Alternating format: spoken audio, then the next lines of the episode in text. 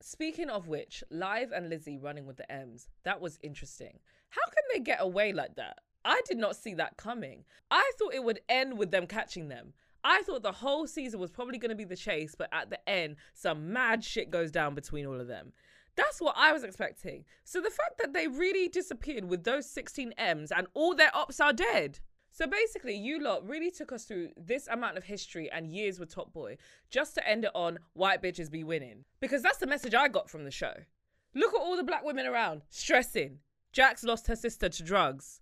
Mandy, stressing. Who was the black woman on that show? Kieran's mum, stressing. All of them, nothing but strife. But the white women, the thieves, get to win. Mm-mm-mm-mm-mm. You lot fucked up. Fucked up. How could they be the only ones with a happy ending? Isn't that crazy to everybody else?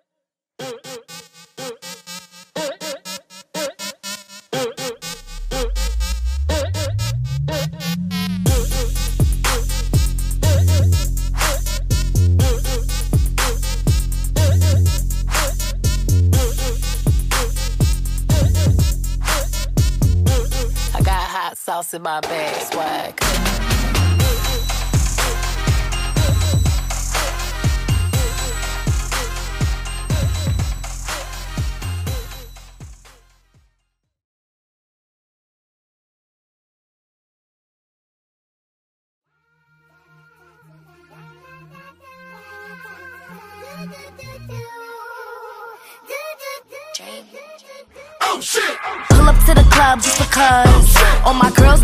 Didn't hair done. I drag a chick out the club just for fun. I thought you knew that you got the right one. With my girls, they my ride or die. We turning up on the IG live. Get it back, put the fellas to the side. I'm a hustler, so I always maximize. Turn your boots to my trick, give me what I need. Uh. Buy me what I want, but I'll never need ya. I will never tell better if I show ya. Built an empire, we hit the quota. Welcome to Underrated. I am your host, Hannah OJ. So it's been a while, but your girl is back, but only briefly, kind of, because believe it or not, this is actually the last episode of Underrated. Again, kind of. So if you've been listening to the show regularly and you like my content, please keep listening so you can find out how and where you can catch me going forward. Because, like the title says, this is not goodbye. Now, I'm sure some of you have already seen, I posted it on socials. However, for those of you that don't know, I did actually start a new branch of the show called the Underrated Salon, but it was essentially just going to be a platform for my interviews. So the concept is that I interview guests, or well, I will interview more guests, but so far only the one. I will interview guests in black owned nail shops across London. So, as I mentioned initially, I intended this just to be a platform for my interviews. However, I was really trying hard to make the concept of underrated and the underrated salon fit and mesh together, and it just didn't. Like, they're two separate entities trying to be, you know, part of the same thing. One, I talk about pop culture, celebrity gossip, film and television, music, with an array of different guests and podcasters. And on the other, and this is my plan with the Underrated Salon, I'm doing, you know, intimate yet creative interviews with women across the entertainment industry. And it's just a very different vibe. So, it doesn't make any sense to make the underrated salon a stem of underrated, unfortunately. That's why I've decided to wrap up the show as it is. My plan eventually moving forward is that the show is now just going to be the underrated salon. It will be located in black owned nail salons across London. And there will be certain episodes where I will be doing my original style of content, like I said, pop culture, celebrity gossip, music, entertainment, film and TV, the likes. And it will continue to be an array of different guests. Those type of episodes that I'm envisioning are going to be like a beauty shop, like barbershop type of vibe where I'm in the chair, maybe getting a manicure, maybe not, but my guests will definitely be getting manicures. And it will just be, like I said, a beauty shop kind of vibe where we'll just be gisting on these topics. That's what I'm envisioning with the Underrated Salon where it comes to episodes that are not interviews. However, as I have discovered, as I've done my first interview already, logistically, it's quite a bit of work to secure an episode in the nail shops. You know, there's a lot of work that goes into confirming with the guest, confirming with the nail shop, confirming with the videographer if I'm using one for that episode. You know, so at the moment, I'm trying not to overload and stress myself.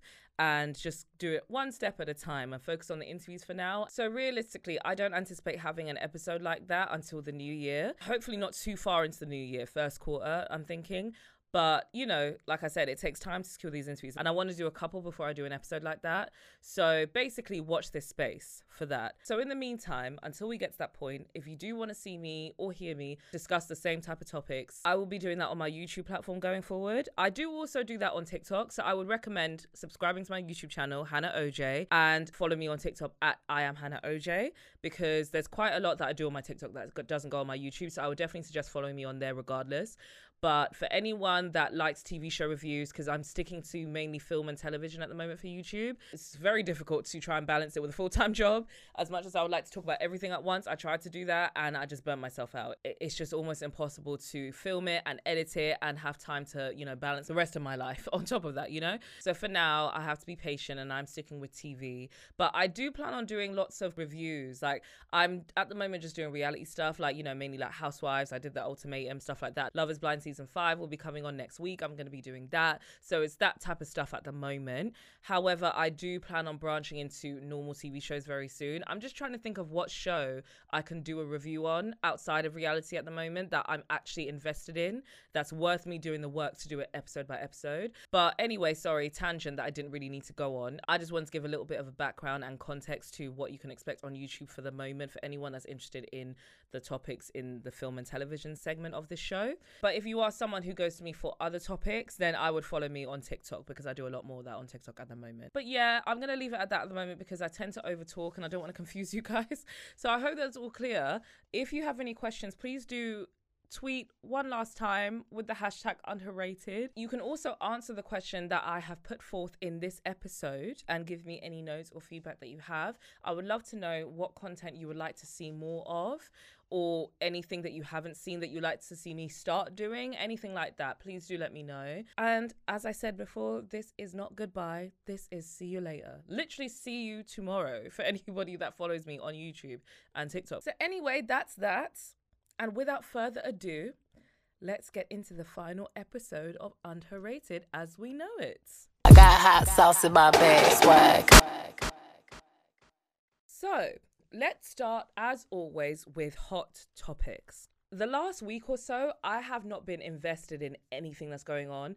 I've been feeling like that generally recently, to be honest. Like half the, not even half, good 75 to 8% of the shit that happens online, I just don't give a fuck about anymore. Like, I'll be looking at it like, oh my God, really? Like, these people again? Ugh. This is actually breaking news though, and despite what I just said, this did pique my interest just a little bit. So, Jeezy has filed for divorce from Jeannie Mai. I was really surprised to read this headline. I'm even wondering, like, could it be fake news? Because they seemed so genuinely happy. Like, Jeannie Mai was singing that nigga's praises, like, in every time she had an opportunity. And the same for him. So I'm very surprised. Not even just the, what the way they spoke about each other. Whenever you saw them, the vibe was very much like in love and having a1 sex, you know? So I'm very surprised to see this, but I guess, you know, shit happens. Marriage is not easy, and they haven't even been together that long. Apparently, they've been separated for a while, and Jeezy has filed and asked for joint custody of their one year old daughter. So, yeah, it looks like Jeannie Mai will be back to her white meat very soon. And I also have a question Is the person who files for divorce the person who's leaving? Is that always the case? Or is that just the person who was organized enough to do their admin on time first? You know? I just wonder because I would absolutely be the type of person that even if I ask for divorce first, I bet I'm filing last because I'm just so disorganized like that. It was just a funny thing that crept into my mind when I read that part. And also the whole Drew and Ralph thing, the race to the divorce lawyer's office, just made me wonder like, is the person that files usually the person that asks for a divorce? Or is that not generally always the case. Could it just be like, you know, the other person hasn't bothered and he's like, let's just get this done kind of thing. Anyway, that's Jeezy and Jeannie Mai. Jonathan Majors and this obvious PR stunt. I think it's an obvious PR stunt. So there's a video that just came out, I think today as well, actually. It might have been yesterday now. It's Friday evening here. So there's these two teenage girls that are fighting And Jonathan Majors just happens to be in the right place at the right time, I guess, and breaks up the fight, saying, "Whoa, whoa, whoa, whoa, whoa, kids! Violence is wrong. Stay in school." I mean, I don't know if that's what he said because I didn't finish the video, but it probably was something to that effect. He's an actor. He has a script. But yeah, I'm not gonna lie. I think it's fake. And this guy, oh, let me find it on my phone because there's this guy that claims to be a member or an ex-member of Jonathan Major's PR team. And he basically said, Oh, so they decided to scrap the shit that I wrote and do this instead. And I just want to read what he inserted in this tweet because I just think it's hilarious. Okay, so let me set the scene. Somewhere that looks suspiciously like a studio lot. Daytime. Okay. Some misguided youth some misguided youths are fighting. Misguided youths is so hilarious. Jonathan Majors swoops in and puts himself between them. Hey there, kids. Now violence is never the answer. As we seek to create a more perfect world, we have to remember to respect our brothers and sisters and not taint our hearts with the poison of brutality. Remember the words of the great Dr. Martin Luther King. Here is the true meaning and value of compassion and non-violence when it helps to see the enemy's point of view, to hear his questions, to know his assessment of ourselves. For from his view, we may indeed see the basic weaknesses of our own condition. And if we are mature, we may learn and grow and profit from the wisdom of the brothers who are called the opposition. Sorry. I think he wrote the last part for shits and giggles because ain't nobody saying all of that, even in the midst of a fake scene that I've set up, you know? but yeah, I'm sorry. I don't buy that that shit is real. I'm not even going to spend too much time on it. But it's just hilarious to see how hard Jonathan Majors is working to earn back the praise and approval of the black community. Being seen all over town with Meagan Good did not help, so let's try this now. Whatever, nigga, get out my face. Another man who needs to make peace with the bed that he chose to lie in, Tory Lanez. So, Tory Lanez recently applied for bail and his bail was denied. Tory is actually going to be appealing. So Tory is trying to file an emergency motion to a higher court to try and reverse the judge's ruling.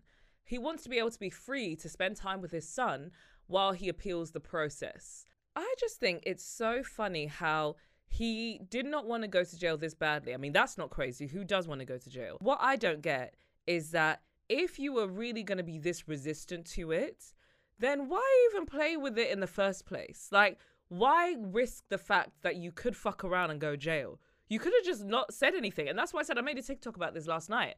You could have literally said nothing and Megan would have said nothing. And this would have all blown over, and we wouldn't even know she got shot. Because if you guys remember, she said that she stepped in glass initially. She only confirmed what happened when the blog started printing lies.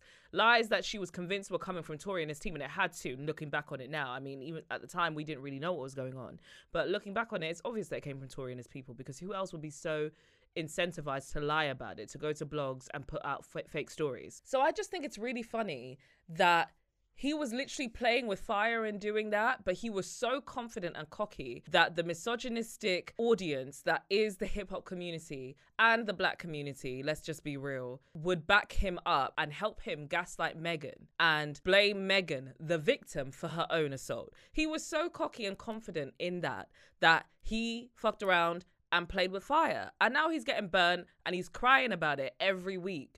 And I understand that naturally Nobody wants to go to jail, like I just said. But number one, you did do that shit. And number two, if you really, really wanted to try and see a way out and not get punished for it, outside of not saying anything in the first place, you could have just apologized to Megan. You could have shown some type of remorse. You could have actually just been like, you know what, my bad. Outside of you not saying anything, you didn't even have to go this far. You didn't have to taunt Megan. You didn't have to make songs about her. You didn't have to make videos chopping up horse feet. You didn't have to do that shit. You didn't have to blame Kelsey. You didn't have to say it was because you were fucking her. You didn't have to do all of that. That is part of why the judge was so motivated to send his ass to jail because not only did you do that shit, you're clearly not sorry. So I really don't understand for the life of me if you were to be this desperate to get out of your punishment, why work so hard to risk being given it in the first place. It's really given the rumors are true and he be on that white because his his mindset makes absolutely no sense to me.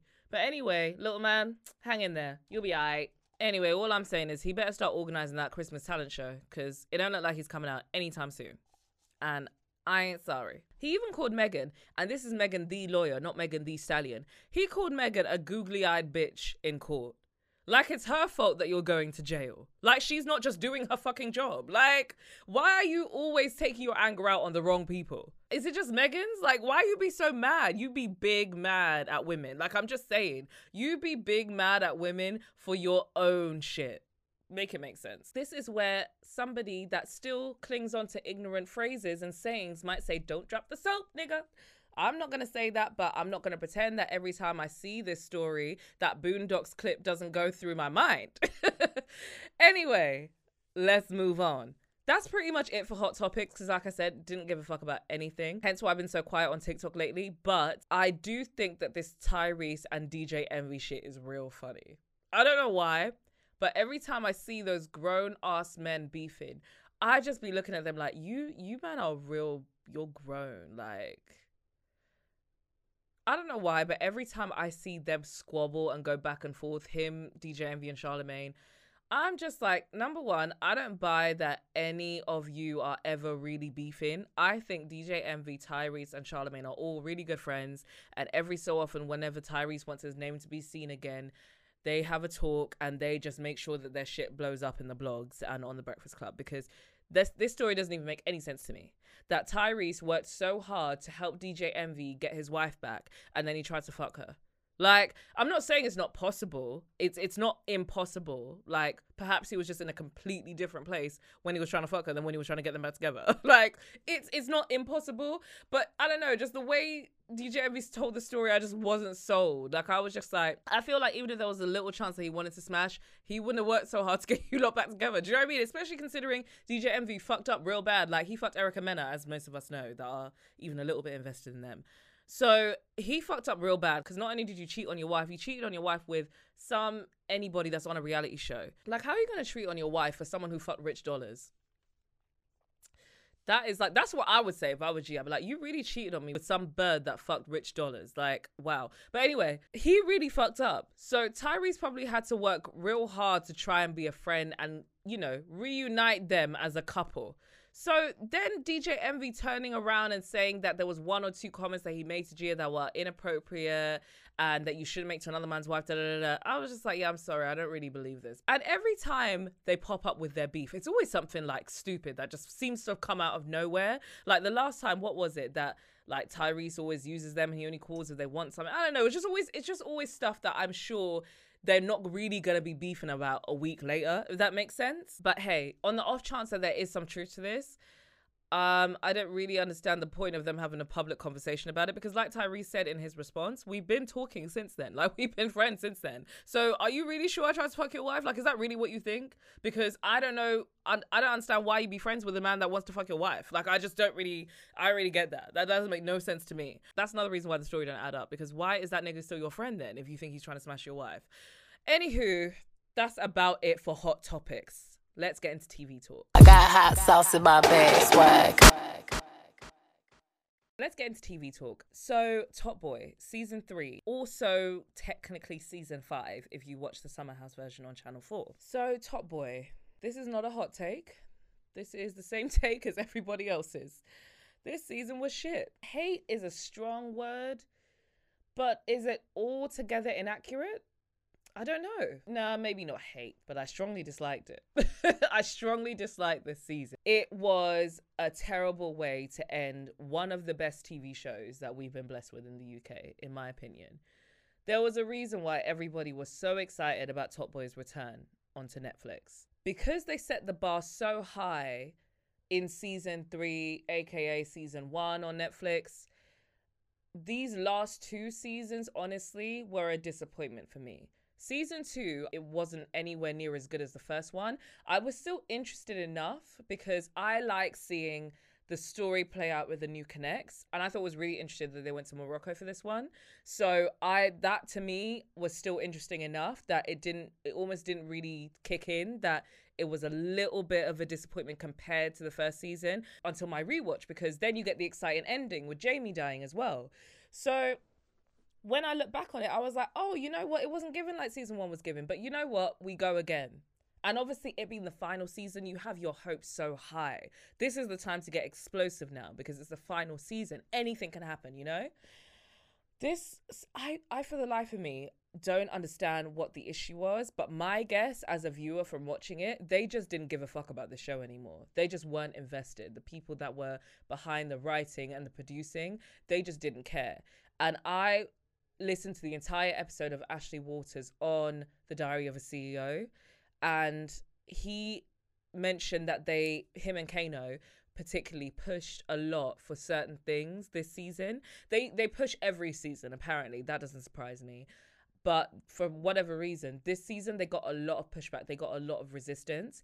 And I don't know if anybody saw this, but last year there was an article written about Kano storming off the set on Top Boy because he had an issue with something that they'd written in the script, some big storyline. And when I watched this and when I thought about what Ashley said on The Diary of a CEO, I was like, I wonder if they left whatever it was in or whether they ended up having to change it to get him back on set. Like I just thought it was it was mainly just rushed. That was my critique. It felt like everything that we saw only had the intention to tie things up with a neat little bow and move on to the next thing. Nothing had any life in it. The storylines didn't breathe enough.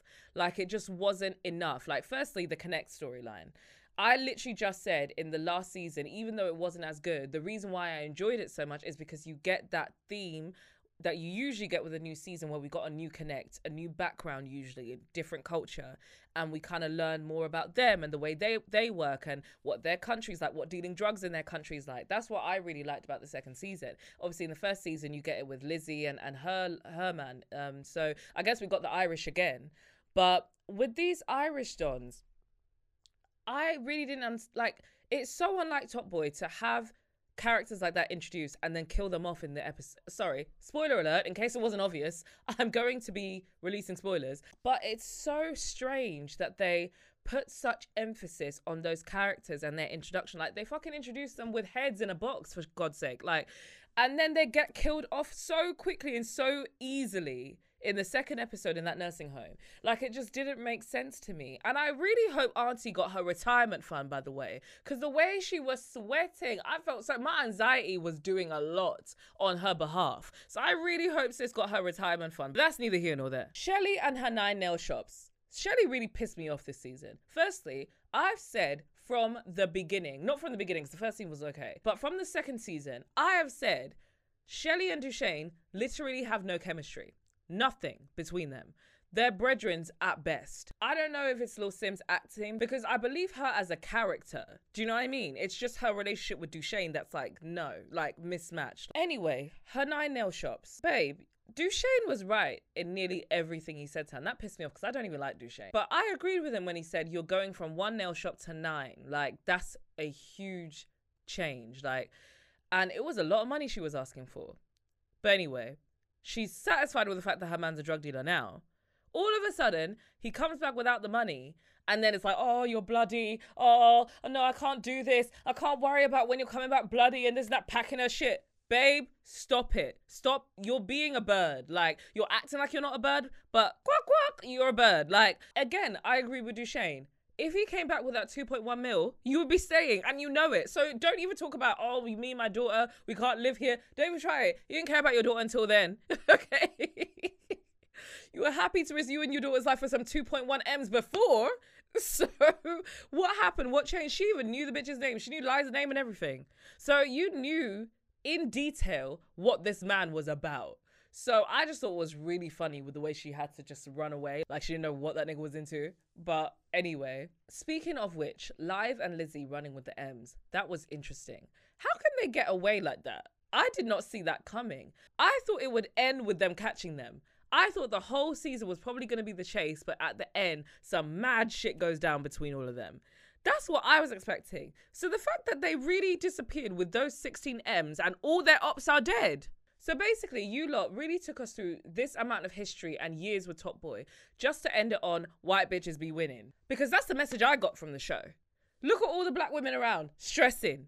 Jax lost her sister to drugs. Mandy, stressing. Who was the black woman on that show? Kieran's mum, stressing. All of them, nothing but strife. But the white women, the thieves, get to win. Mm-mm-mm-mm-mm. You lot fucked up. Fucked up. They be the only ones with a happy ending? Isn't that crazy to everybody else? Anyway, let's move on. Dushane killing what's his name? Is that guy's name Jeffrey? That was the dumbest thing they could have written in Top Boy. Are you really telling me that Dushane, crime boss, Top Boy, has got this far in doing the dirt that he does, and he's gonna kill a guy like that with his bare hands and not clean up the crime scene properly? This is the laziest script writing I have ever fucking seen. It's not even the fact that he didn't even clean it up. He cleaned, but not properly. He wiped the kitchen top and left, and left the body there. Ha- what? Why are you bothering to get bleach out for anything if you're still gonna leave the body there and leave fingernails all over the door and all that shit? Like, come on, I don't care how angry that nigga was. He's killed people in cold blood before when he's angry. And he still cleaned up the crime scene. So how do you explain now? Like, oh my god, I really thought that Dushane was gonna die of a heart attack. That's what I thought. Then, then I was like, so what's the point of all these heart issues then? What the fuck does that mean? We never even got a diagnosis. Like, so much stuff that they just threw at us and didn't ever expound on. What I will say is that I love the first episode. Kieran almost getting deported and then him being let go eventually. I really loved that episode. Obviously, it brought to forefront the issues that we're having within our government in the UK now, where they're deporting a lot of boys that have grown up here, are UK citizens, but they were brought into the country when they were very young, when they were a baby or when they were toddlers, when it was still legal to bring children in or infants in without a passport back then. So technically, they are here legally. I loved how it ended. Obviously, in real life, it wouldn't have went down like that. I was watching it like, this is beautiful. This is so nice. I love how it ended like this. But in real life, they would just got the dogs on y'all. Yeah, they would have said, "Oh, you niggas up out here." But I did really like that episode, and I liked Kieran this season as well. I loved how loyal he was to Jack. I hated it ending like that. Sucks to be him because, oh, when I when that episode came around, I was like, he should have just gone back home because it would have sucked. But at least he would have still been alive. I'm sure, providing his mom got better as well, she would just end up joining him out there, and that would have been cool. Like you know, they would have had a nice life away from Rose, away from the ends, in the sun. Boy, that's a way happier ending than what happened to Kieran. Aaron in Leeds, you're selfish prick. How can your brother die and you fuck off to Leeds? And this is what pisses me off about it. It's the fact that you are only doing a marketing degree in university there. Or has he graduated from uni there and he's just working in marketing now? Do not piss me off. You can do that at so many fucking places in London. There is nothing marketing wise that you can get in Leeds that you cannot get in London. So the fact that he wasn't even around his young junior brother to help, and you know what? Even if you are there, take a train up every once in a while. A fucking phone call. We didn't even get a phone call. Crazy. He ain't shit. But yeah, hated that for Steph. I loved I don't remember his name, but the the boy that plays Steph, I think he's such a great actor. I think he could do really, really big things from here because I think that he has like it's not the easiest thing to convey everything you need to in expression because he actually didn't have that many lines outside of his scenes with Erin. He really didn't have that many lines this season if you really think about it, but he conveyed a lot in his body language and his face and I think that that's not as easy as people think it is. So I think that you know that kid is going places. So I'm definitely excited to see what happens from him going forward. And that scene with Sully at the end was perfect. Like I think he acted that perfectly. And to be honest, he's always been pretty good in the show. So yeah, I- I'm excited to see what he'll do next. But yeah, him and Erin. Their scenes were cute, like their storyline was really cute, but it was essentially a waste of time. Like I feel like we've come so far to introduce new characters now in that way. Like you didn't even show us that much of her when Driss was around. So I don't really get now, just because her mum is a bit more of a main character and a bit more centered this season. I don't think we need to get her you as well, personally. But Erin was cute though. I liked her. I really liked how she was so like mature and responsible for her age. Like I, I really liked that. It was really like it was definitely given like, oh, your mum raised you well kind of thing. But yeah, like it was cute, but a waste of time. Like you could have fit in so much more stuff that you missed out with those with that space i'm just saying like when people were saying that Ra'Nell should have come and stuff like that i agree like they were missing a huge moment from this season that a, a full circle moment you know like anyone that watches snowfall the last episode where it all comes full circle they were missing those moments and it could have so it could have been so good even if the season was as shit as it was and they did that in the last episode it could it would have still been enough to give people satisfaction from the last season, you know? So I, I just I don't understand what they were doing this season. I really don't. It's six episodes as well. Like just in all in a blink of an eye. The fuck? The last ep- the last season. Oh, so many things about this piss me off. Oh, let's move on to Lauren though, because what happened to her was such a shock. Not necessarily that she was on drugs. I didn't see that for Lauren, but in the beginning of the way the season started, you could tell like and I do like that they did this. The fact that the problems didn't all just go away simply because they killed the monster, you know? Like those things still linger. I, I, I actually really like that they made that choice with the script because it really shows how impactful it is when somebody abuses you to that point. I mean, we assume that that man was putting hands on her. I don't believe that the way he was, he he didn't ever but it was mainly emotional and mental abuse. And I think that in doing that, it just shows how much of an impact somebody fucking with you like that has on you. That even though they're dead and you literally know they can't hurt you any longer, they still feel like a threat to you. I like that. And, you know, in the aftermath of that, Lauren was very depressed, didn't feel any kind of connection to the baby, emotional connection. Like they could have played with this storyline so long. Sorry, as I bring up these things, I'm going to get more annoyed because they could have done so much with that storyline with Lauren and her lack of um, emotional connection to the baby. She didn't even name that baby yet. She came up to the last the last point. I don't know how long they give you to name a baby, but she was literally like the day before or something like this. You needs a name. That is so. Un- I- I've never heard of such. I've never heard of a mother having a baby for such a long period of time and not naming it, you know? So that just really showed how detached she was from the baby. And it was because of the trauma that Curtis put on her, the father. Even her in the beginning saying, Don't you think she looks like him? Or he looks like him. And Jack was like, No, like Jack was obviously just being an avoidant the whole time. And Lauren was really like, she couldn't avoid the problem. Like it was staring her in the face, hence why she had to run to drugs. I'm not gonna lie, crack is crazy for your first drug. Like, obviously, she probably smoked a little weed now and then, but like, you know, to literally not really be someone that dabbles in drugs at all, as far as we've known you, and then to just do crack, insane. like, not coke first, not MDM. Like, Jerry, like, how you, who just goes to crack directly? Like, so that was a little bit insane to me, but yeah, it just shows how deep rooted the trauma was. And but what I will say though is that when I saw that transpiring, I predicted that she would just be a crackhead. Like it would kind of be a BMF situation where she'd end up on the streets talking to herself like Lamar, you know? But her dying in episode two, didn't expect that. Didn't expect that. I was very shocked at that.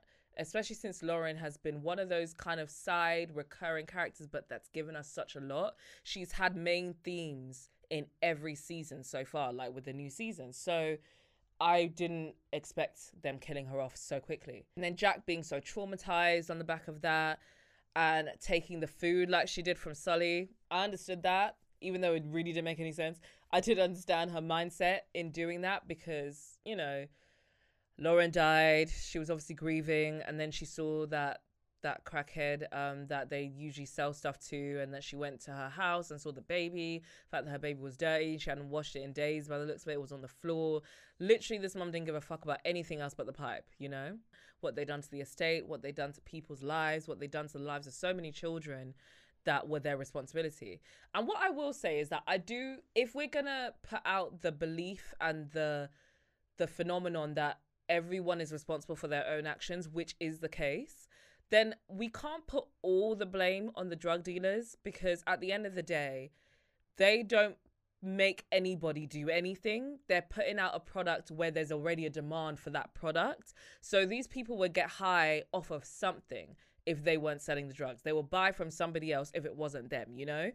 And I know that to some people that might sound like, but like it is the case that that is the truth. However, there is definitely something in you as a person that you know that you directly in putting out this product has resulted in this and feel no way about it. Like if we're being real, those type of drug dealers are psychopaths. If we're being real, really real, that there has to be a little bit of a psychopathy element in your mind to be able to do that type of thing and feel okay. You know, that be out in the street and just feel no way about it and keep doing it. I understand why that needed to happen because there needed to be some kind there needed to be one character that felt a little bit bad about what they were doing at the end. So I got what they were trying to do with Jack, but I just kind of wish she just took the money and went. like, I was a bit confused as to why she took them. Like, what are you gonna do with the drugs if you don't want to sell them anymore, girl? Like, you this that was literally an emotional reaction. It made no sense. Like, it, it was literally just Jack panicking, feeling some type of way. The grief was moving her along, like it because it made there was no plan, there was no end goal. Like, it made no sense, and it was just such a stupid way for Jack to get wrapped up and get in a situation. Like I felt like they could have written something cleverer than that. But I did understand if we're going off of the grief and the emotion, I get it. It makes sense. Firstly, Dushane is a clown. How are you gonna not even try to ask that man for some money? You really don't know that he'll say no. He might, but at least you'd have tried. like, do you know what I mean? Like, I didn't understand why stealing his drugs was the only plan he had in his mind. There was nobody you could have asked for money. Also, what are Jack and them man doing with their money? I'm just confused because other than Dushane, it doesn't look like anybody's actually putting this money to any use. What is the point in ruining the lives of so many around your community and never feeling like you're safe or away from paranoia if you don't even have the money to show for it? Like, I just, anyway, back to the topic at hand the end. So, Dushane, him getting shot like that was so funny to me. Like, the way Sully shot him, they were both shocked. Like, they were both looking at each other like, they were both having the same facial expression like the fuck? Like you don't know what a bullet does. Like it was so funny to me.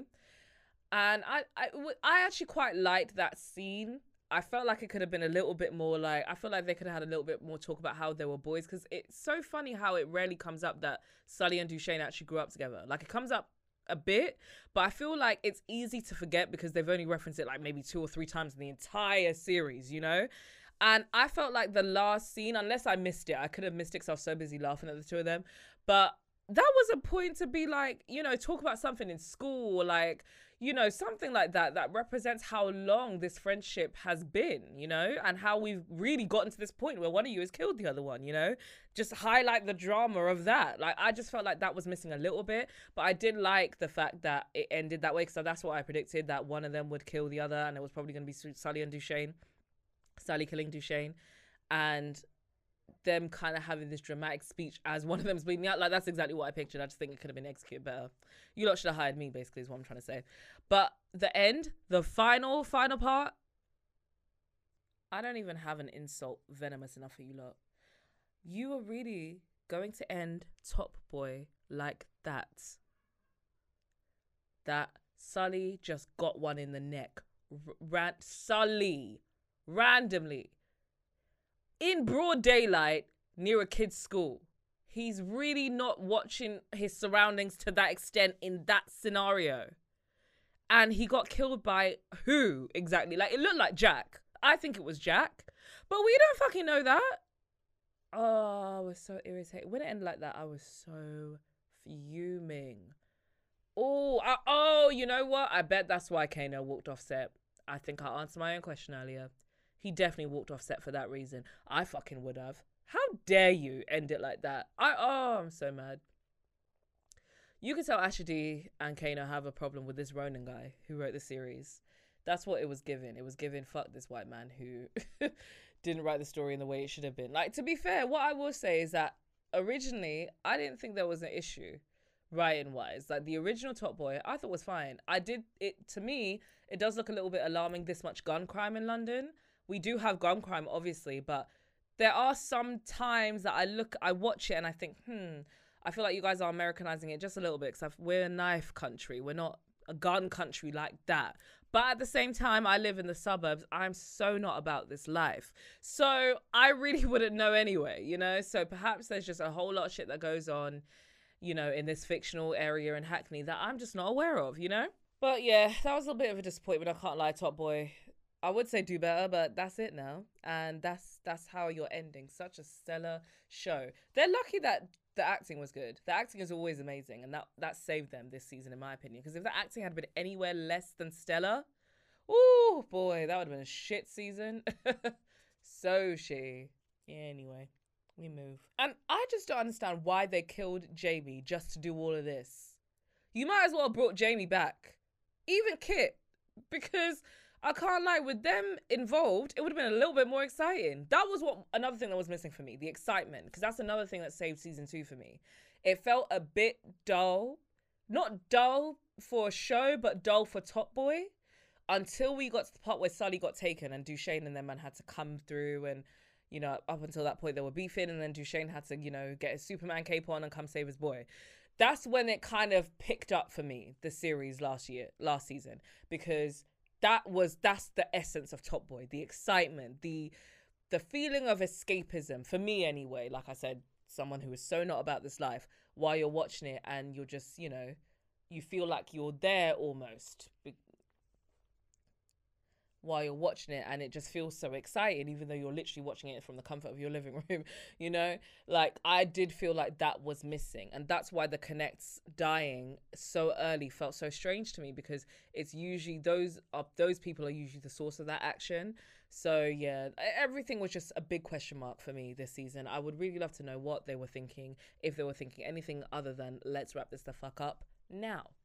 But yeah shout out to asher d Shout out to Kano, aka Kane Robinson. Shout out to Jasmine Jobson. Shout out to Saffron Hocking. Shout out to, I'm so sorry, I believe those are the only people. Oh, shout out to Little Simz, of course. I don't love your character, girl. I don't, but I enjoy seeing you on my screen because I love the fuck out of you. So yeah, uh, shout out to Nole as well. I really liked her character this season. What I will say is that was the fakest and shittest slap I've ever seen. The the slap that Jack gave her. Oh, that was so shit. But she she did her thing. I really liked her character. I really liked seeing how hard, on top of being a mother and having a job, you know, people uh, like her would have to work to be this voice within the community to get anything accomplished. You know, and it still ended up in the season with them killing the kids. So yeah, I, I really liked what she brought to this season, and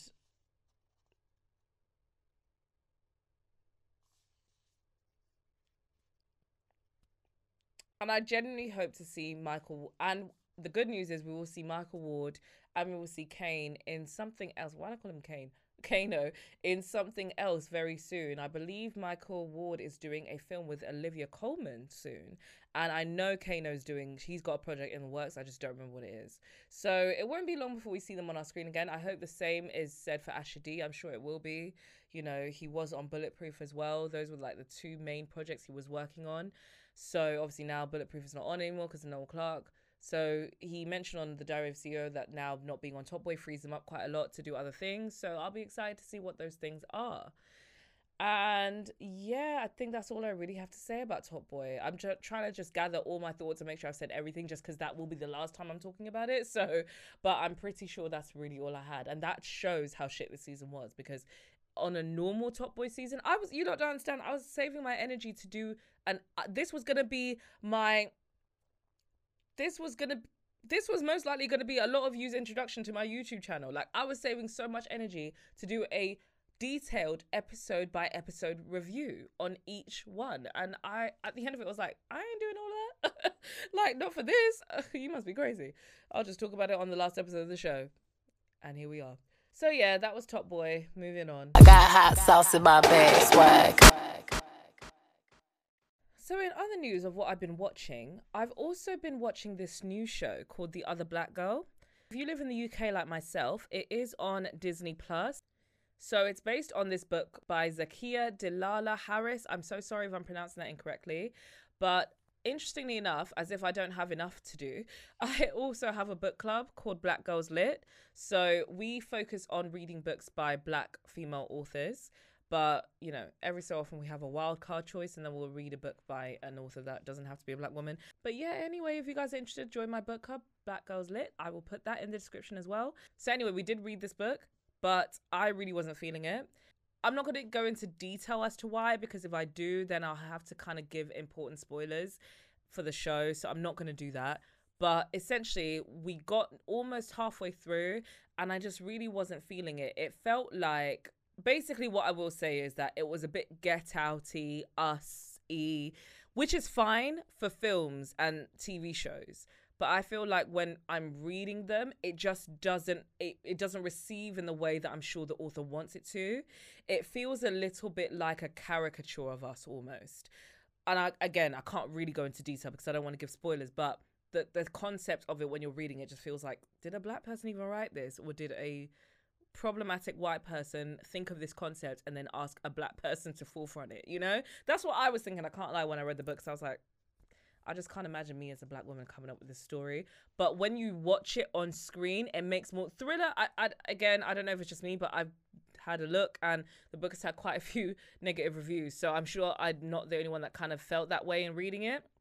But I did also feel this way when we read When No One Is Watching, and the author, her name escapes me, but I feel like it's Alicia something, and I, I'm so sorry if that's wrong. I know it begins with an A. But we read that book also, and it has a thriller type of concept, like the other black girl, like us, like Get Out. And I just feel like I felt the exact same. The book didn't feel as bad when I was reading it as the other black girl, but it still was a bit like mm, I don't really get it. I'm not really, I'm not really feeling it. There's something about that genre that just makes more sense when you're visually watching it to me than reading it. So I enjoy The Other Black Girl as a TV show much more than I did the book. We have a group chat for the book club, and I've let all of them know as well. We talked about it actually before when we saw it was coming out, and I've let all of them know it's safe to watch it. so yeah, I would definitely recommend. It stars Sinclair Daniel as the main character Nella, and it also stars Ashleigh Murray as Hazel. And Ashleigh Murray is on Riverdale. I've never seen Riverdale, so I don't know her as well. Um, but they both seem like up and coming actresses. More so Sinclair Daniel, but yeah, they both did a really good job. Bellamy Young is also in it. That was nice to see. You know, Bellamy Young from Scandal, Mellie. And I think obviously she kills it. She's a great actress, so she killed it. And but and Garcelle Beauvais is also in it as well. She plays an author in it. And yeah, uh, I'm halfway through. So I still can't even really speak on everything, not just because of spoilers, but just because I'm still there's you can tell they're saving quite a lot of it for the last half because um, it's only half an hour episode, so it's such an easy watch. So I feel like they're just teasing us still with you know the actual horror of what's to come, which I've basically everything I've seen so far I've already read in the book. So I feel like the next half, which is what I'm going to watch when I go home today, is going to be the parts that I'm not familiar with so much. So I'm very much looking forward to that. And I heard that the ending also leaves it open for season two, which was quite unexpected. I thought it would be a mini series. So that's good. But yeah, that's the other black girl. And I've also watched now, I was going to say I've been watching, but I finished it now. And just like that. So if you do follow me on TikTok, you'd have seen that I've already done a TikTok on Sex and the City. I had a whole rewatch of Sex and the City, and then I watched And Just Like That season one afterwards. And I did a TikTok on the first season as well. So I only just finished the second season. I won't lie, I was pleasantly surprised. I didn't think it was to be as. I wouldn't say it's good in the term. When you compare it to Sex and the City, the levels are not the same. It won't be. I'm, I can't lie. Because I even said in my last TikTok about and just like that. When you watch the movies, even just after the TV show, it just don't slap the same. Like it, that essence is just not there anymore in the movies. But and just like that is pretty good. But where it comes to season two, I felt like I only enjoyed it because of Nicole Ari Parker's storyline. I forgot her character's name in it, but I really enjoy watching her storyline, not just because she's a good actress and she always understands the assignment, but because I'm just, it's so nice to see uh, a black storyline that isn't too forced, that isn't an authentic black storyline carried out on a show like this. And I have done such a U turn from when I originally saw the first season because I uh, initially was like, I don't think Sex and the City was one of the shows that really needed a main black character. Like, personally, I don't watch shows like Friends and Sex and the City and think we are missing, you know? I personally think as as important as representation is to me, it doesn't need to be everywhere. There are some stories that can just be a predominantly white cast. Like that's not a big deal to me. But then when I watched season two of and just like that, I was like, this was quite a pleasurable experience to get a TV show that follows the storylines of different people and get not just one but two black women that you're following their storylines. And I think also because Nya, again, U turn, because first season, I was not caring for her. I did not like her, but I just felt like she was unnecessary. Like, she didn't need to be an addition. Nicole Ari Parker and her family is one thing. But I just felt like this Nya babe was a bit of a, a hanger on. Like, I just didn't feel like her storyline really fit. It was just there to be there. But in the second season, and I don't know if it's just because, you know, one more single babe just interested me that bit more, but it was nice to see. Like, I actually was more interested in her storyline this season. So I feel like if it went for Nicole Ari Parker and Nya, uh, whoever the actress is that plays her, apologies, I forgot her name, and um, Carrie getting back together with Adrian, Yeah, I don't think I would have really cared that much about this season. I don't feel like I can even really remember what happened. Oh yeah, Charlotte went back to the art gallery. Like you know, little things happen here and there. Miranda's storyline, I can kind of like take it or leave it at this point. Like I don't care anymore. Like do you know what I mean? She's she's so far removed from the Miranda that we once knew that I kind of don't really care what happens to her. As much as her relationship with Che and following that is interesting, around the time when they broke up and you know towards the end of season two, they're not even really in each other's lives anymore. You're just seeing both of them just do different shit it just kind of reminded me how much they changed the character of Miranda. Like I feel like they took away her spirit and her confidence and just kind of made her a nervous wreck. And I really wasn't feeling that. There's things that I like about the show and there's things that I really don't like, put it that way. But I'm actually invested and I'm excited for season three. So I guess they did their job. I'm really surprised, definitely shocked because I wasn't expecting that to be my feedback. And I also, again, surprised I liked Samantha's scene. Kim Cattrall, eventually, as we knew she was going to, because I talked about it in the last episode I did, I believe, she did film a scene. So in her scene, she had a conversation with Carrie on the phone. So obviously, in real life, she didn't have to film with Sarah Jessica Parker, as we know is her worst nightmare. I thought I was going to hate it, but I actually did end up liking it because she still had that Samantha energy. And yeah, but at the same time, it didn't make me feel like, oh, I wish she was here. Not because I wouldn't love watching Samantha now, but because I just know her dynamic just wouldn't fit in with what we've got now. Like it's just too much going on. So I feel like they've achieved what they needed to in that sense that Samantha no longer is a missing puzzle piece. They've kind of recreated a new puzzle with these new pieces, if that makes any sense to anybody but me. But yeah, so I think that they've achieved that in that sense. And because of that, I'm feeling the spin off. I will be tuning into season three and I'll be very intrigued to see what they bring. Especially now that Aidan's back. Now I am venturing out of TV talk now because I think that's quite enough. Because Top Boy took a little bit longer than I thought it would. On to reality. I got hot sauce in my bag, swag. Reality the reality segment. So, for those of you who forgot, this is the segment where we discuss what transpired on our favorite reality shows, any news or tea that's gone on outside of the show as well. But I'm not gonna lie, very much like Hot Topics, I cared for a millisecond and then I just didn't give a fuck anymore. Like, I on Monday evening, because I've been doing Real Housewives reviews, like I said, I set up to do the last episode, reunion part two sat down, did a good, I wouldn't even say half of it. I got almost to 75% of the review. And then my camera cut off. So when I got up and thought I was finished, I still had quite a bit more to do. And I was so hot. It was late. It was Monday evening and it was almost midnight. I didn't have time to edit it anyway because I had to go to bed. So I was kind of like, you know what? That's what that's actually when I made the decision. I was like, I'm just gonna talk about it on the show because I can't do this. I can't do this. Because Real Housewives, it's just not giving like it was. Uh, it, that, it, it just feels like there was a huge change this time around.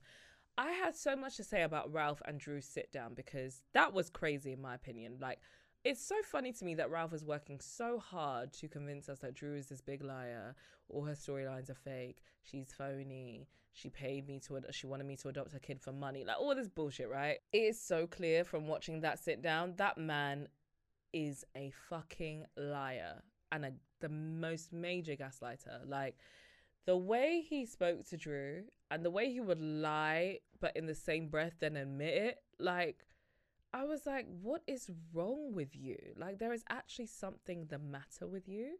And the fact that Courtney was there, caping for him, jumping up and down, like side chick of the year. I mean, bitch, we don't have receipts, but we know you were side chick of the year. It was just like, what is all this for? Like, she has your children. Do you know what I mean? Like, I still feel like, regardless of what's transpired between the two of you, there's such a huge level of disrespect here. Like, why are you bringing on this woman to co sign with you who you know doesn't see it for your wife? Why are you sitting amidst this group of women and gaslighting her and acting like everything that comes out of her mouth is a lie? Because I've said in my past reviews and on my TikToks, people like to make a big deal out of Drew lying. I really don't get why. Because number one, you all lie. Like all of them on that show lie. Kenya, Sheree, Kandi, Courtney, Sanya, Marlo, every last one of them hoes lies. So why is it different for Drew, especially when what she's lying about is her business? Like the Latoya thing, I couldn't care less. Honestly, it's not going to change my life whether she kisses Latoya or not. Whether she admits it or not, don't give a fuck. So I'm much less invested in that story than everybody else, clearly, because everyone seems so upset about the fact that she's lying about it. But regardless, what does that have to do with Ralph? Like, I'm not really understanding. What does that have to do with Ralph doing the shit he's been doing? Like, we have seen with our own eyes that Ralph ain't shit. So I really don't understand why people are trying to rewrite history now. It's so obvious that Drew lies about little things. But I don't think, and she probably is lying about hooking up with Ty. She definitely is lying about hooking up with Ty, but I don't believe she lied to Ralph. That's what I think.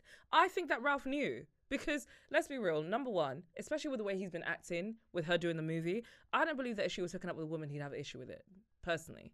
Even if it was a stud and not, you know, a woman that he'd probably prefer watching a hook up with, you know? Like, I feel like in the mindset of the man that I saw going to visit her on set, I personally don't think he'd be divorcing her because she hooked up with a woman. That's what I believe. So I think that there's a chance that she could have lied to Ralph, but I think it's more likely that he knew or that she told him anyway, which is why she brought Ty to his birthday party. And regardless, let's say that it was a big deal for him and she never told him, cool. Essentially, you're trying to paint a narrative that you're this choir boy and you never done shit to her. Sir, Tampa. Tampa. Remember Tampa? Remember Tampa. And we know that he's been fucking hoes outside of Tampa too. Like it's just obvious. You just know. Like Ralph is that type. And he he's a fuck boy enough that he'll bring his side chick on the show. So please stop trying to act like because Drew hooked up with Ty, it was this huge disloyalty and betrayal, and that's why your marriage ended. And everything else that Drew says about you now is a lie. Because at the end of the day, you're saying that she tried to get you to adopt her son for a money grab, all of this, but weren't you writing a whole book about the fact that you wanted to adopt him? So what the fuck are you talking about? Make it make sense.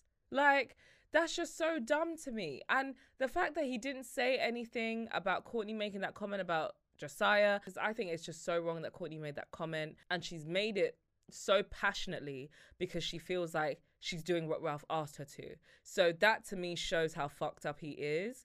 And I couldn't for the life of me believe how much they were trying to paint this narrative that Drew's this big liar, that this is all for shows and stunts, but most of the stuff that she was saying to him, he either did not deny the things about blocking the therapist, treating mistreating her, dismissing her feelings, cheating on her. If you go back to that scene, that nigga never denied it one time. Yeah, when she cried, he said she was an actress. And yeah, when she said the thing about the DM, he said, oh, that's a bot or that that's a catfish. And that might, might well be true. But Drew, right after he said that, also brought up many other messages on her phone that he conveniently talked over her for. He talked over her for that whole portion, but it sounded like every single time Drew opened her mouth, she had a new story to tell. So for me, as a woman, really trying to watch it and see what's good, it looks to me like Drew was telling the God's honest truth. Yeah, Ralph ain't shit. That's really all I have to say about Real Housewives. I don't really understand why Kandi is so invested in this beef with Drew. I really don't feel like anything like seeing the women like laugh and and just basically act like they were there to be the spectators on Drew's trauma and laugh at the moments that where they felt were most hilarious. I don't know. I just felt like there was something very uncomfortable about that for me. Like I, I feel like we, in the past when we see scenes like that, for example, Quad and Greg, when they had their moment when they were just going through a divorce and married to medicine, they had the opportunity to be alone on stage and for no one else to weigh in, and for them to really have their moment with Andy. Even fucking um Kim and Kyle on Real Housewives of Beverly Hills. They had a separate episode with Andy at the point where they were really falling out as sisters. So I didn't understand why, when it was Drew and Ralph, they had to have this audience of women that don't fuck with her. Like, I just felt like that wasn't really cool. And I felt for Drew in that moment because I know me as a person, I couldn't handle that. Like, I couldn't handle a whole stage where women are going to chime in and make me feel even shittier about this shitty experience that they know nothing about, you know? And I'm very glad that Kenya spoke up for her because nobody else apparently wanted to. And I didn't really understand that because I was looking at all of them like, is your beef with Drew really that deep? Like, I, I just feel like as women on a show like Housewives, there has to be some kind of sister solidarity. Like, I feel like having a man come onto this show to embarrass and gaslight his wife to this extent, like, this is, a, a for me, quite a high level of emotional abuse. And for them women to just be co signing it the whole time Kandi didn't laugh like Marlo and Sheree and the others did, but you know, Kandi to just kind of be there, like making awkward face. And again, this could be production, but Kandi just not saying anything because Kandi's meant to be Drew's friend, you know? Like, so her, like, going from on the show, her saying and scene the one time she cried, and then to go to this, it's, I'm just looking at Kandi like, uh, bitch, are you kind of Mama Joyce and we didn't see it till now? Because you're, it, it's giving mean old lady. Like, I, I don't understand. Like, is it really that deep that Drew said you were lying about some shit that she made very clear that she didn't want to talk about on camera and that she was going to lie about if it came up again? Like, is it that serious? Is it really that deep? I don't know. I just thought it was fucked up. But hey, that's just me. And also, the reunion was so weirdly produced. Like, is there a new production team or something? Because I didn't really understand why. It felt like they were just dropping things and not marinating on them. A little bit like Top Boy because they would drop like Drew's receipts or Sheree's receipts on Drew. Kandi did say that they talked about it more in depth, and I would assume that that is the case. But it's just weird that they brought them here and said they were the shadiest receipt of all time or whatever, and then didn't elaborate on it. There was no comment. There was no even verification as to whether or not this was true. Maybe they were trying to spare Drew's feelings and her privacy. Maybe it's to do with the fact that there's a lawsuit pending with her and Ralph, and maybe legally they can't talk about it. I've never claimed to be, you know, a legal head like that. So perhaps I'm wrong, but I felt like perhaps that's the reason because I really don't understand the point of producing this if you're not going to really elaborate on it. But anywho, that's Real Housewives of Atlanta. I was also watching Basketball Wives recently.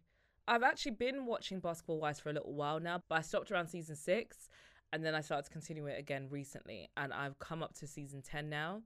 And you know when you spend all this time and energy, well not energy, more time, um, binge watching a trashy reality show, and then you get all the way near to the end to realize, wow, you bitches are really shit. you really ignorant as fuck.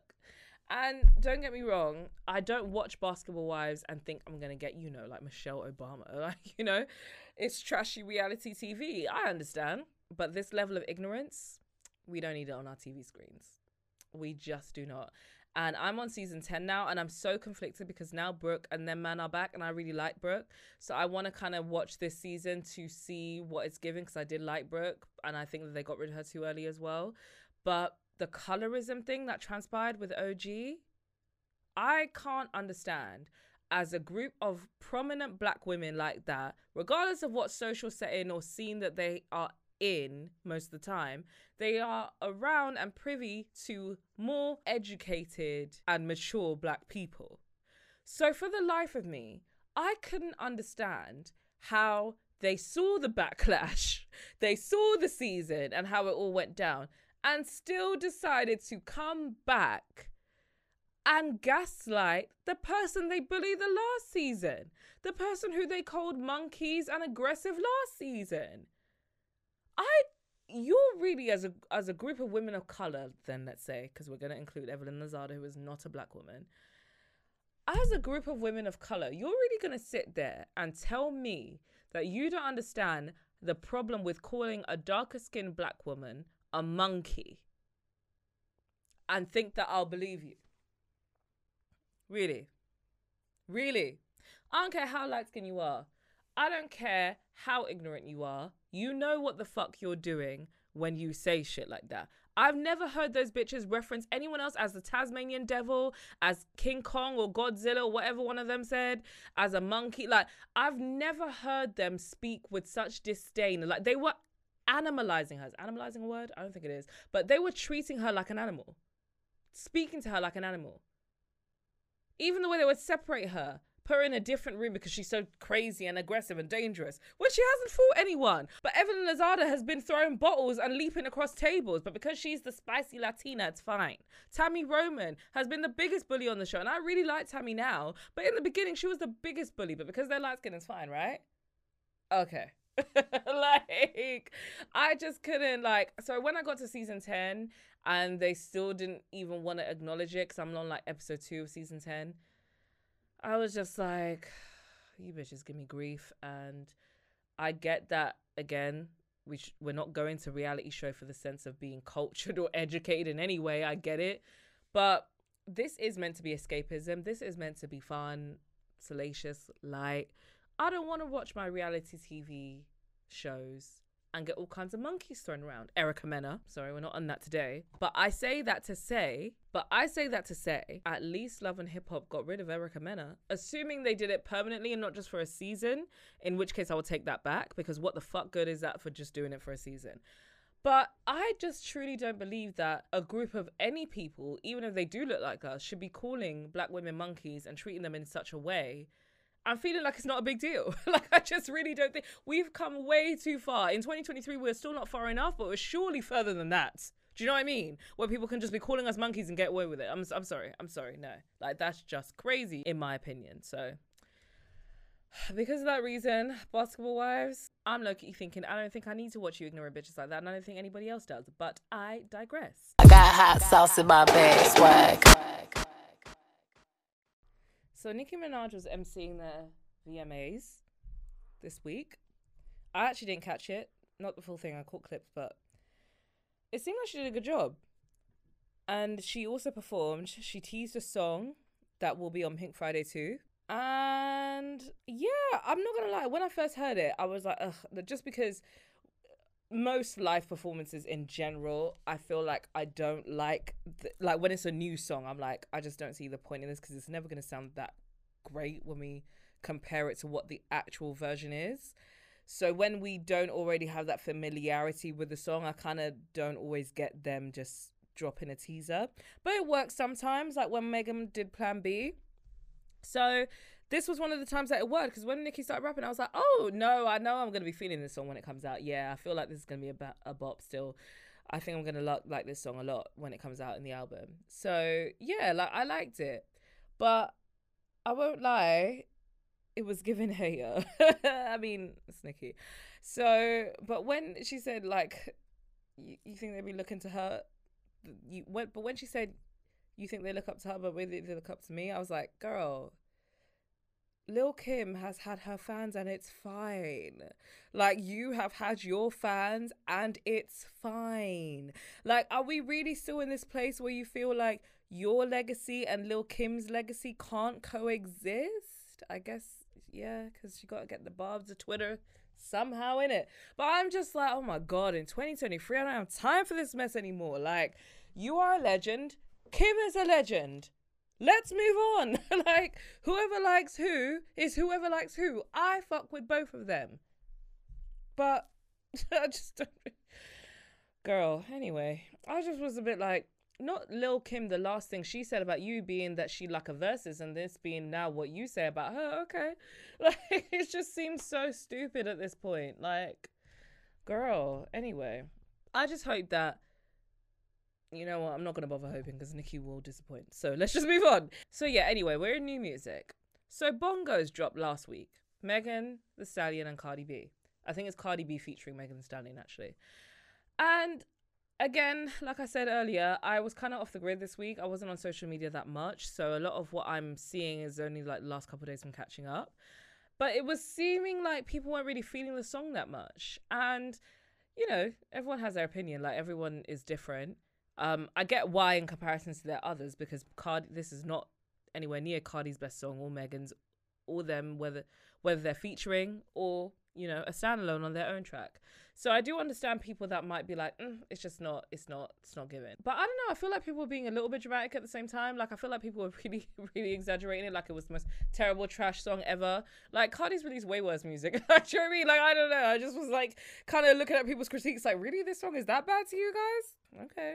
like, I didn't see you lot doing this when money came out, but hey. But yeah, I think it's fun. I think it's cool. I think it has the desired effect. I think that when it comes on in the club or in a party, you're to dance to it, you're to twerk to it. And I feel like people's energy to it online is very different to what it would be like in real life. Um, it might not be another WAP because I feel like that's what they were going for when they released it, and it definitely isn't that.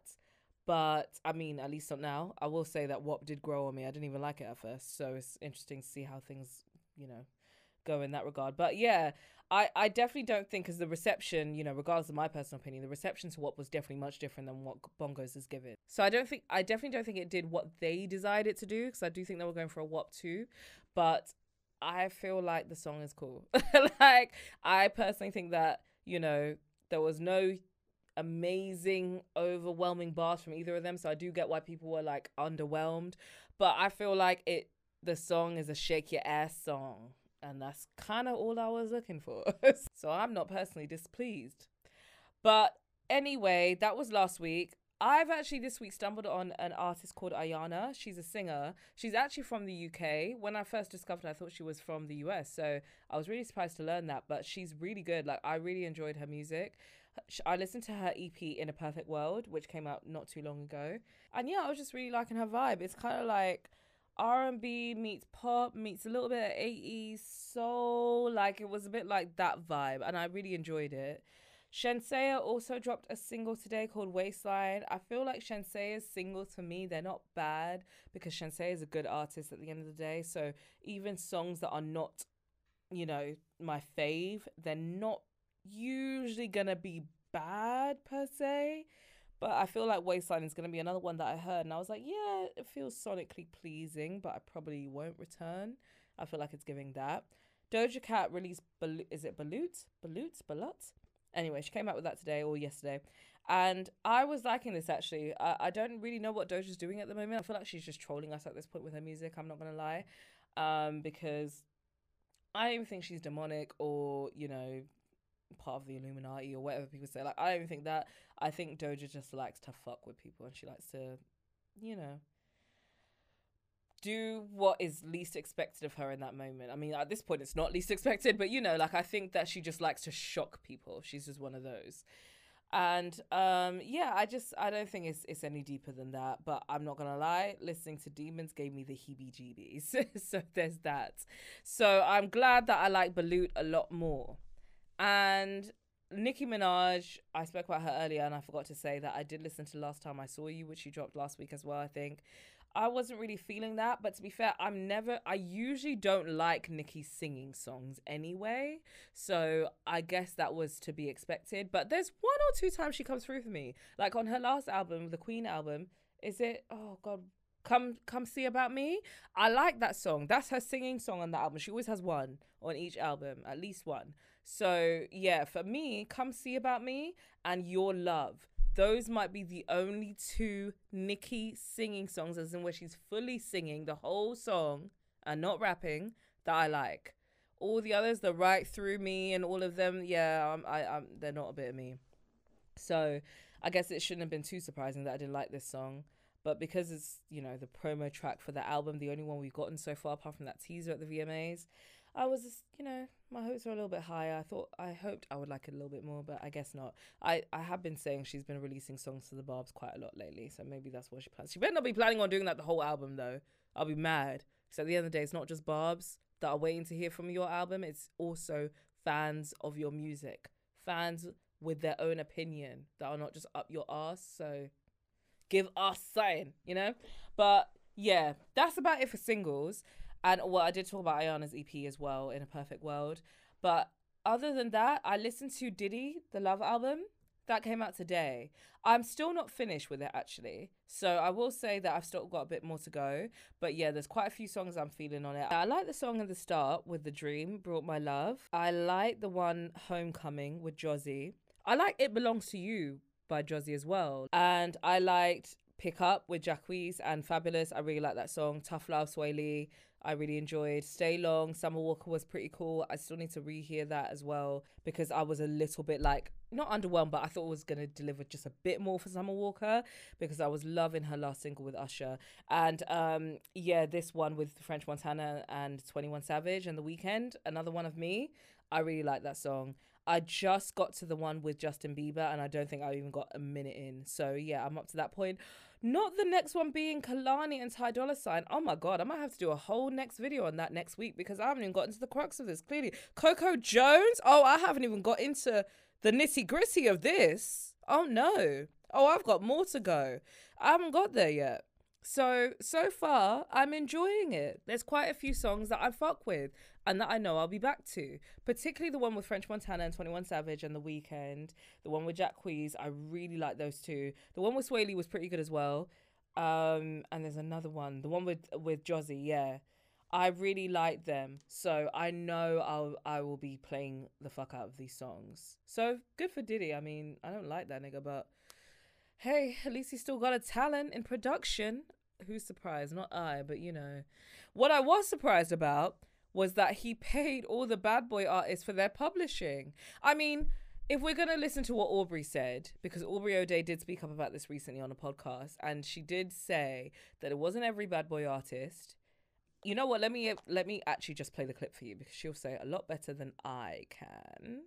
a lot of girlfriends that I know, famous girls like housewives in LA, they Uber drivers at the end of the night. They don't. Oh, that like, wasn't it. they don't trust men. They don't want anyone knowing What? their business. Uber drivers just don't even know who the fuck are. If he's hot, plenty of my friends have just been at the end of the night wanting to get laid, and they just call their Uber driver and get they leave. Oh, I've never oh. done it, but this Uber driver was the first one I'd consider, frankly.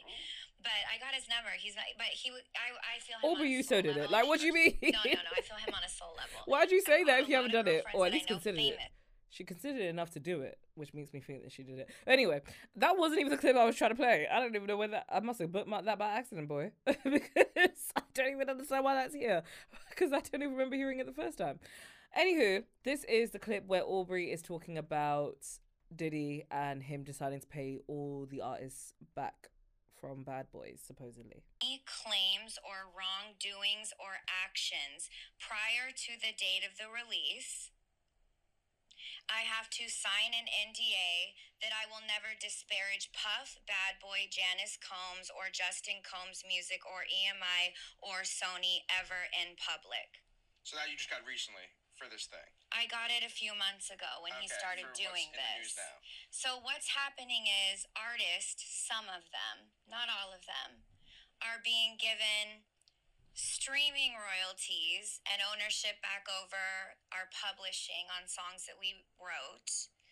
Um, at a time when you know that you have to stream a song a million times to make point a, a cent. Yeah. Okay, it, it's hundreds of dollars. And me, as somebody that's a girl's girl, I hit everyone in my group and said, absolutely do not take this deal. I can get us a show on Hulu right now and uh, talking about boy bands and girl bands because you have to realize there's a handful, two hand. Wow, so it's just streaming. Did he shit? Did he shit? So he gave back the publishing as soon as he knew it wasn't profitable anymore. Because gone are the days that people are streaming Danity Kane and Day 26 that hard. Wow, did he? oh, that nigga ain't shit.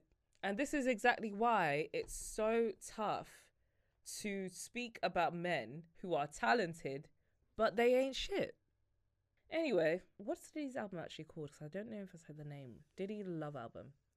The Love Album. Yeah. Okay. Cool. Yeah. So I I'm I'm feeling it so far. I'm definitely intrigued to see what the next half is going to be given. But other than that, I don't think there's been any music as of late that's really been resonating with me like that. To be honest, the majority of what I've been listening to is old stuff. I've been in a weird place lately. So it's been a bit of a difficult time to be seeking out new things to focus my brain on to try and make sense of what I think of it and what I want to say about it, including music. So yeah, this is the first few new songs I've listened to in, in a good month or two. Probably not two, but a good month, month and a half. But yeah, I'm happy to be back and kind of going. but yeah, it's been fun to do again this week. And that's really it. That's all that's on the docket. And wow, can you imagine? The first time I don't go over in the studio. Well, I mean, not by more than six minutes. Six minutes don't count, right? So, especially when you factor in setup time, I'm sure they will disagree. But, you know, like, I just think it's just so. I wanted to highlight that considering I always go at least half an hour over, if that, maybe an hour for most days. And this is the one day that I didn't. I pretty much finished on time and it's my last one. Anyway, you guys, it's been real. I love you. Thank you for listening to me religiously. You have no idea what it means. Thank you for checking out my show. Thank you for being a listener and a viewer. Honestly, I truly, truly appreciate it. And I promise you, you're not even ready for the Undherrated salon. And in the meantime, subscribe to my YouTube channel because I promise you, my shit is popping. So, so head over there. I am Hannah OJ on all social media. That is TikTok, Twitter, and Instagram. I would highly suggest you follow me at least on TikTok and Instagram as well because I do post a lot of my TikToks on IG. So, and if you are ever missing out on my opinion on anything that I'm not posting about, follow me on Twitter as well because I do tweet about nearly everything. So, yeah, please, please don't be a stranger. Please answer the question in the podcast episode and just let me know if there's anything else that you want to see or hear from me. But in the meantime, I love you guys and it's officially a wrap on Undherrated. This is not goodbye. This is see you later when we will be over at the Undherrated Salon. Bye.